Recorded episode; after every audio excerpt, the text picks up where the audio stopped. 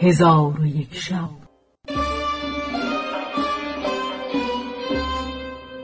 چون شب دویست و یکم برآمد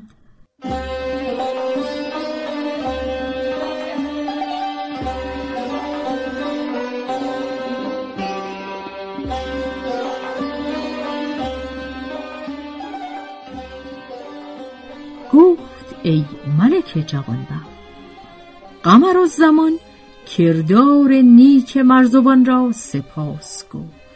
پس از آن همی رفتند تا به شهر در آمدند و مرزوان او را به سرایی فرود آورد. سه روز در آنجا براسودند آنگاه قمر و زمان را به گرمابه اندر برد و جامعه بازرگانان بر وی بپوشانید و از برای او تخته رمل زرین بساخت و استرلابی زرین فراهم آورد. آنگاه با قمر و زمان گفت برخیز و در پای قصر ملک ایستاده ندا کن که من شماردان و ستاره شناسم هر که مرا خواهان باشد باز نماید. چون ملک آواز تو را بشنود تو را بخواهد و به نزد دختر خود که معشوقه توست بفرستد. چون دختر ملک تو را ببیند جنون او برود و پدرش به سلامت او شادان گشته او را به تو تزویج کند و مملکت بخش کرده نیمه آن را به تو دهد که با خود پیمان بسته و این شرط را سوگند خورده.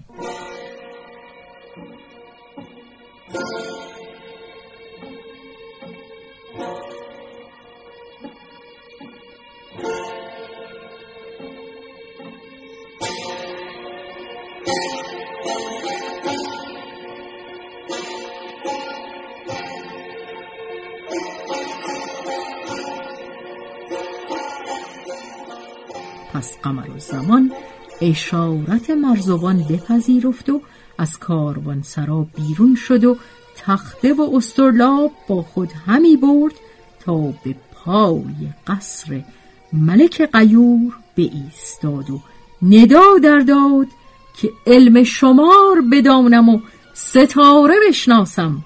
گمشده ها بجویم و پوشیده ها بگویم کیست مرا خواهان باشد.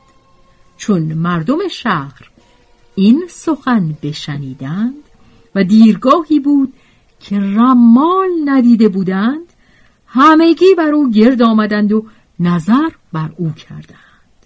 در خوبرویی و شمایل بدیع او به شگفت اندر ماندند و عقولشان حیران بود و با قمر و زمان گفتند ای خاجه تو را به خدا سوگند همی دهیم که طمع از کابین کردن دختر ملک غیور بردار و این کارها به طمع او مکن و نظر به این سرهای آویخته بینداز که خداوندان آنها همه در سر این کارها کشته شده اند و طمع ایشان را به هلاکت انداخته.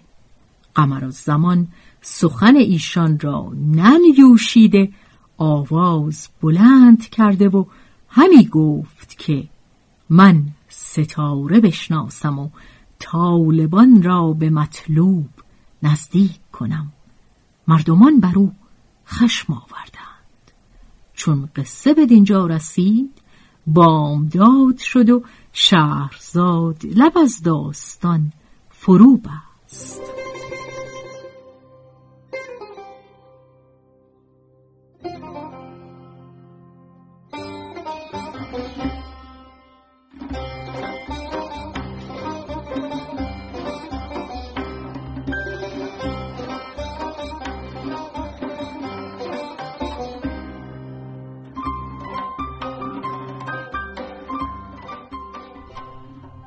به روایت شهرزاد فتوهی. تنظیم از مجتبا میرسمیعی.